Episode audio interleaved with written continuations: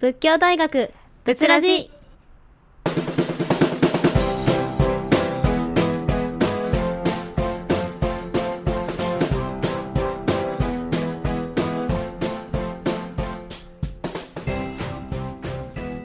さあ始まりました。仏ラジのお時間です。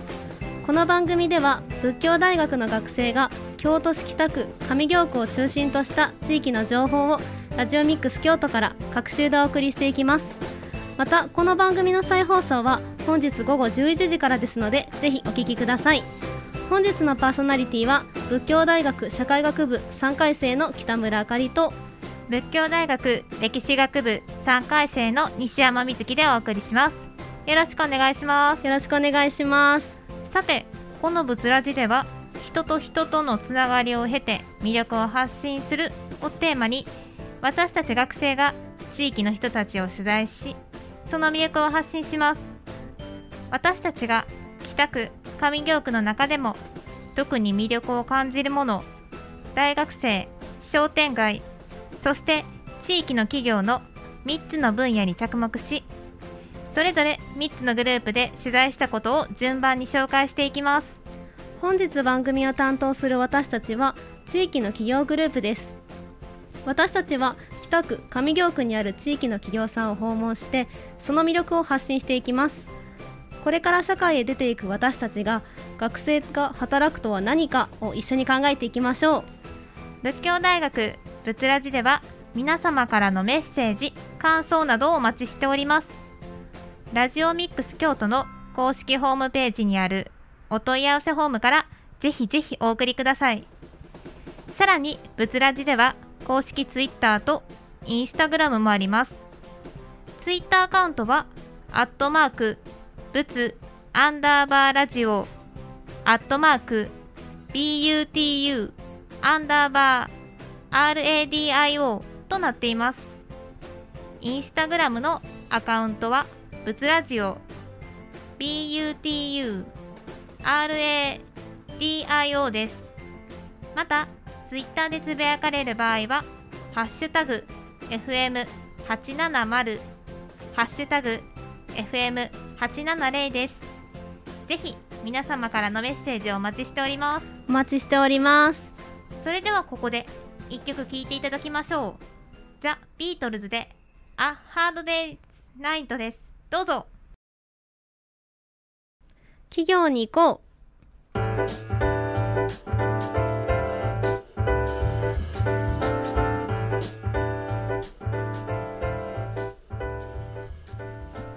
域の企業グループでは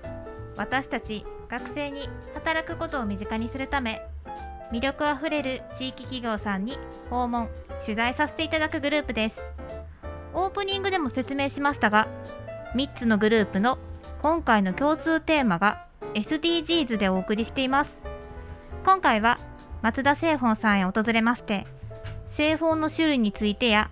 地域の企業ならではの魅力をたくさん教えていただきました。はい。急に製本と言われてもあまり聞きなじみのない言葉だと思うので紹介しますね、はい製本とは印刷物を糸や接着剤を使って閉じ合わせそこに表紙をつけたりカバーをかけたりして本に仕立て上げることを言います。と言っても想像しにくいと思いますのでこれから具体的な本の種類について紹介します。はい。では早速製本についてお聞きしてきたことをお話ししたいと思います。はい。はじめに松田製本さんは本を仕立て上げるまでのすべての工程を一つ一つ丁寧に手作業で行っていらっしゃる企業さんです。現在京都で手製本を取り扱っている工房が松田製本さんを含めて2軒しかないとのことでしてとても貴重な存在なんですよ。そうなんですよ松田製本さんは関西テレビ放送「よーいどん」の「隣の人間国宝」というコーナーで去年取材されたそうです。ね身近な場所に隣の人間国宝さんがいるっていうのにねびっくりしましたよね。ねえそうですよね。そんな松田製本さんから製本の種類についてお聞きしました。製本する時に使っているのは主に糊とか針とか紐とか糸といったようなシンプルな道具なんです。そういった道具を使って4種類の製法で本を作っているそうです。糊を使って作るのが無線とじ網代とじの2つでそうですね。例えば漫画でよく見られる製法なんです。のりで閉じる方法ですか？確かにね思い返してみたらそうかもね、本を上から立ててみた時に背拍子の方にこう白いのりがついてるし、あれが無線閉じとか網代閉じって言われるものなんですかね。うんうんうん。あでそして針を使って作るのが平閉じという方法です。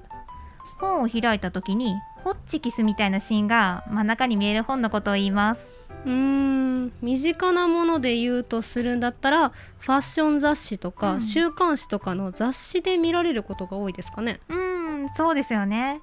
そして紐を使う製本のことを打ち抜き製本と言います。なるほど。じゃあ私がよく読んでいる本は漫画が多いので糊を使った無線閉じに当たるんですかね。そうですね無線閉じや網代閉じは松田製本さんではあまり作らないそうなんですが糸などを用いない分簡単に作成できるため本の中では主流となっているそうです。皆さんも本屋さんやまたお家に雑誌があればぜひチェックしてみてくださいね。はいもうぜひぜひチェックしてみてください。はい。そして最後に糸を使って本を作る技術のことをかがり閉じと言います。はい松田製本さんが主に取り扱っているのはこのかがり閉じです。かがり閉じにはやはりね糸を使ってかがり縫いして閉じるため耐久性に優れているっていうのが特徴ですね。そのため修士論文といった大切な書類を依頼される方も多くいらっしゃるそうですよ。はい、それに国立国会図書館に所蔵されている貴重な本とか街中のあの図書館でも辞典みたいな分厚い厚紙でできた重たい本を作る際によく使われているそうです。重い本にすることはページを開いたまま置いておけるメリットもあるんです。ねすごいですよね。ねそんなかがり閉じなんですけど2種類の背拍子があるそうです。おお見分け方としては本を上から立ててみるとわかるんです。まずかまぼこみたいな丸い形をした背拍子の本。これを丸背と言います。ふんふん背拍子だけでなくて紙自体にも丸みがついています、あーじゃあ上から見ると背中が丸くって紙自体もローマ字の U みたいになっていましたよね、うんうん。この形だとあの紙にね指がかかりやすくて本の開きがいいんですよね、うんうん。そうなんですよ。ページをめくりやすいってのが特徴です。そしてもう一つがまっすぐで平たくてカクカクとした背拍子の本です。これは角背と言いますふんふんふん。あじゃあ学校の卒業アルバムはそれに当たるんですかね、うん。カクカクとした表紙のものが多くて。なのでもう閉じ方にもねいろいろな種類があるんですね。そうですよね。形や閉じ方など多様多種で奥深い製本ですね。ぜひ本を手に取るときに注目してみてくださいね。はい。いかがだったいかがだったでしょうか？製法についてイメージはつきましたか？はい少し難しい内容で想像がつきにくかったかと思います。仏大公式インスタグラムにも写真をアップしますのでよければ見てみてくださいね。後半では皆さんお楽しみインタビューを流します。はい。まずえ松田製本さんの主でこの道60年の松田勉さんにお話をしていただきました。今回はどんなお話が聞けるのでしょうか？楽しみですね。そうですね。楽しみですね後半でもぜひお付き合いくださいね。それではここで一曲お聴きいただきましょう。Dreams Come True で嬉しい楽しい大好きです。どうぞ。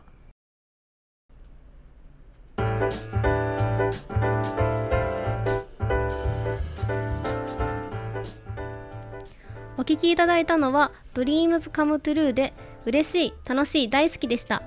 それでは前半に引き続き企業に行こうにどうぞお付き合いください。はい。こちらのコーナーではインタビューを流したいと思います。西山さんは今回初めてインタビューに参加したと思うんですけどどうでしたか？はい。実際に現場に伺って職人さんの仕事場のテレビや写真では感じられない生の質感や空気感が感じられてドキドキしました。そうね。もうめちゃめちゃドキドキしたよね。はい。あと分厚い本が何冊も並べられていたり、うんうんまた布や紙の匂いであったりとあそういえば英語とかロシア語とか他にも見慣れない言語のハンコがありました。部屋の後ろにハンコがずらーっと並んでて圧倒されましたよね。そうですね。インタビューでは地域との関わりや国内外からの依頼ワークショップについてなどさまざまなことをお聞きしてきましたので、うん。ぜひ楽しみながらお聞きください。はい。では早速どうぞ本日はよろしくお願いします。では初めにその製法の仕事についてのお話とその仕事内容の概要についてお願いします。はい。まず、あのー本来の製本とはちょっとうちの場合は異なるんですけども、国内雑誌、海外雑誌含めて、それを一旦バラバラに解体しまして、それを一冊の本にまとめっていうのが、まずうちの本の製本の仕方です。そして、え中閉じをしまして、表紙を作りまして、表紙に必要な文字を入れるという仕事がうちの税情製本の仕事内容です。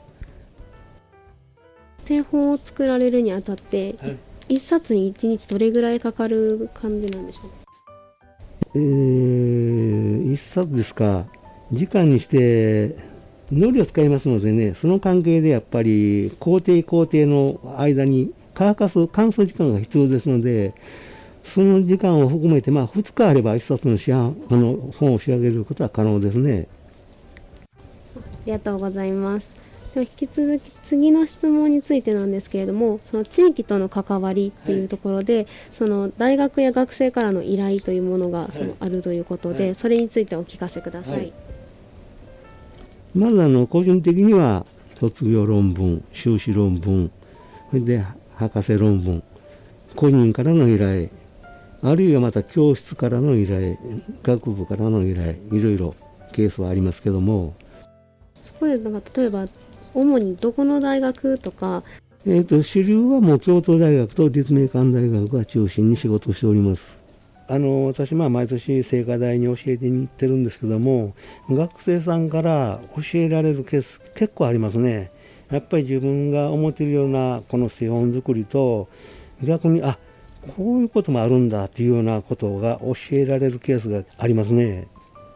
やっぱり家で自分でコツコツと仕事しているのと講義をするというのは全然別ですからね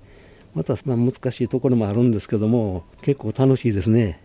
あとそのどんな風にこう広がるというか紹介とかがあったのかなっていうのもお聞かせください。はい全国津々浦浦々からの個人的な依頼を入ってきますけどもあの皆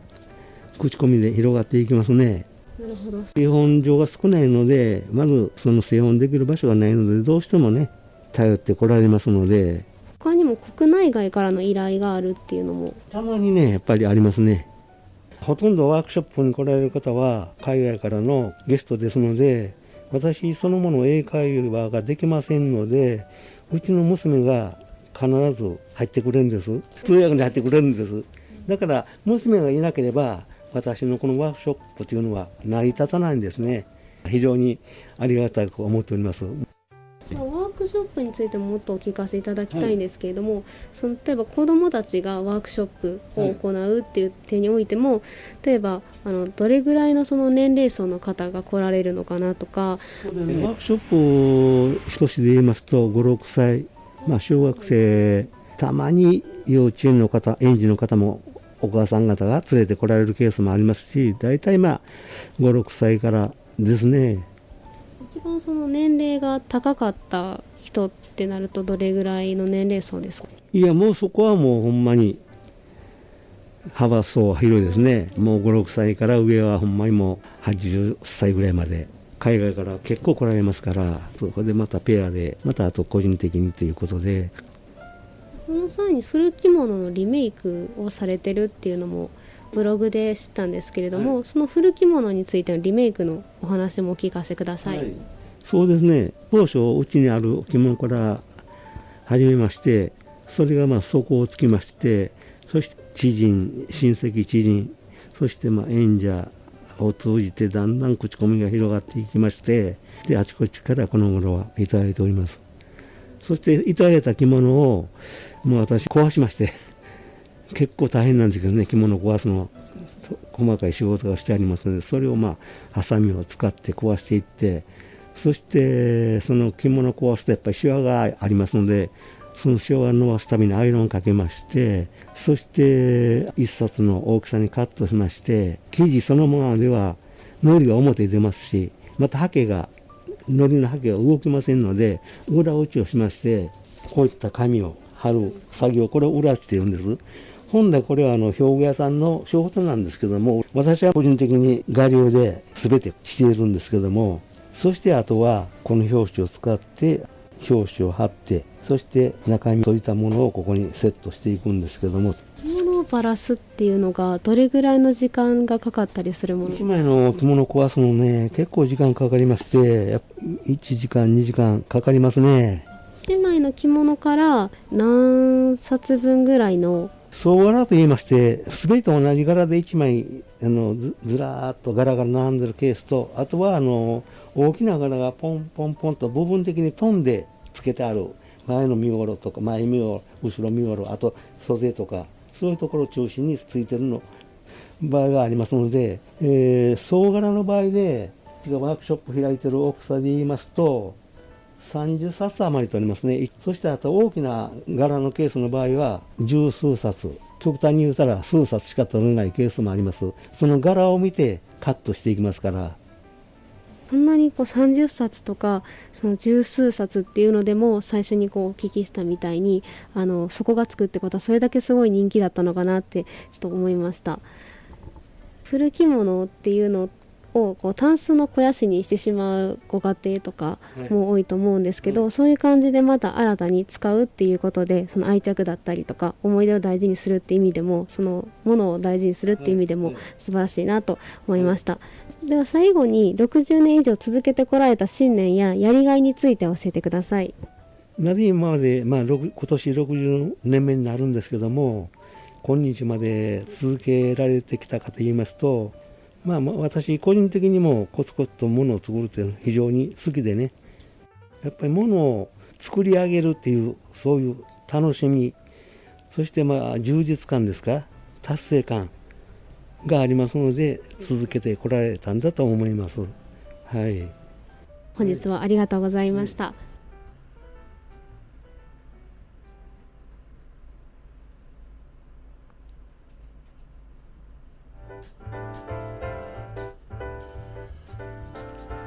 ということで取材内容をお聞きいただきましたがいかがでしたか？大学からの依頼はもちろん、うん、出張講義もね行ってるとのことでね。そうなんですよ。1 5 6年ほど前から出張講義を続けていらっしゃるんですよね。まさに学生の街と言われる京都ならではの関わりですね。ですね。それにこれはインタビューの中ではお話しされてないことなのですが、はい、漫画の愛好家の方から製本依頼を受けたりとか、うん、子どもの絵を一冊の本にまとめる依頼に対応したりだとか地域との交流も盛んなんですよね。あそうなんですよねあ他にも古着物を再利用した製本体験のワークショップを行っていらっしゃるんですよね。はい今回私たちは着物で表紙を作った本をいただいたのですが、はい、柄が多彩でとても綺麗でしたよね。はい鮮やかな百花繚乱の柄から落ち着きある竹の柄まで様々でこんなに綺麗な柄の着物が普段使われていないのってもったいないですよね。そうですよね。こういった着物の再利用を行う取り組みは SDGs12 の作る責任使う責任に当てはまるんじゃないかなと思いました。うんですね。この古着物の本は海外の方からの人気も高く他の柄がないのかという要望があってだんだんと種類も増えているそうです。ね。日本だけでなく海外の方からの依頼もあるとお話しされてましたよね、うんうんうん、海外の方との交流も多くあるというお話がありましたね。ワークショップにいらっしゃる方の多くは海外からの方で中には海外で製本のお仕事をされていて視察に来られた方もいらっしゃったそうです。同業者の方がワークショップにいらっしゃったのって驚きでしたよねこの海外の方から届いたメッセージカードを大事に保管されていたのも印象的でした。はい。海外の方からの人気も高いワークショップですがこの発案は娘さんからだそうです。はい。製本のお仕事が少ない時にお仕事の代わりとして始めたそうですが人気になって、うんうん。国内外からもお客さんがいらっしゃるようになったとお話しされてました。ね。え松田さんは放送を通じて学生に興味を持ってもらい多くの人に来てほしいとおっしゃっていました。ですね。デスエボンで人や地域とつながるローカルな側面と海外からの依頼や交流といったグローバルの側面両方を結びつけているまさにグローカルなお仕事ですよね。ねえそうですよね。私たちはグローバルとローカルの両方を結びつける松田製本さんのようなローカルとグローバル両方の視点で考えることができるそんなお仕事や姿を目指していきたいですね。そうですね。頑張りましょうこ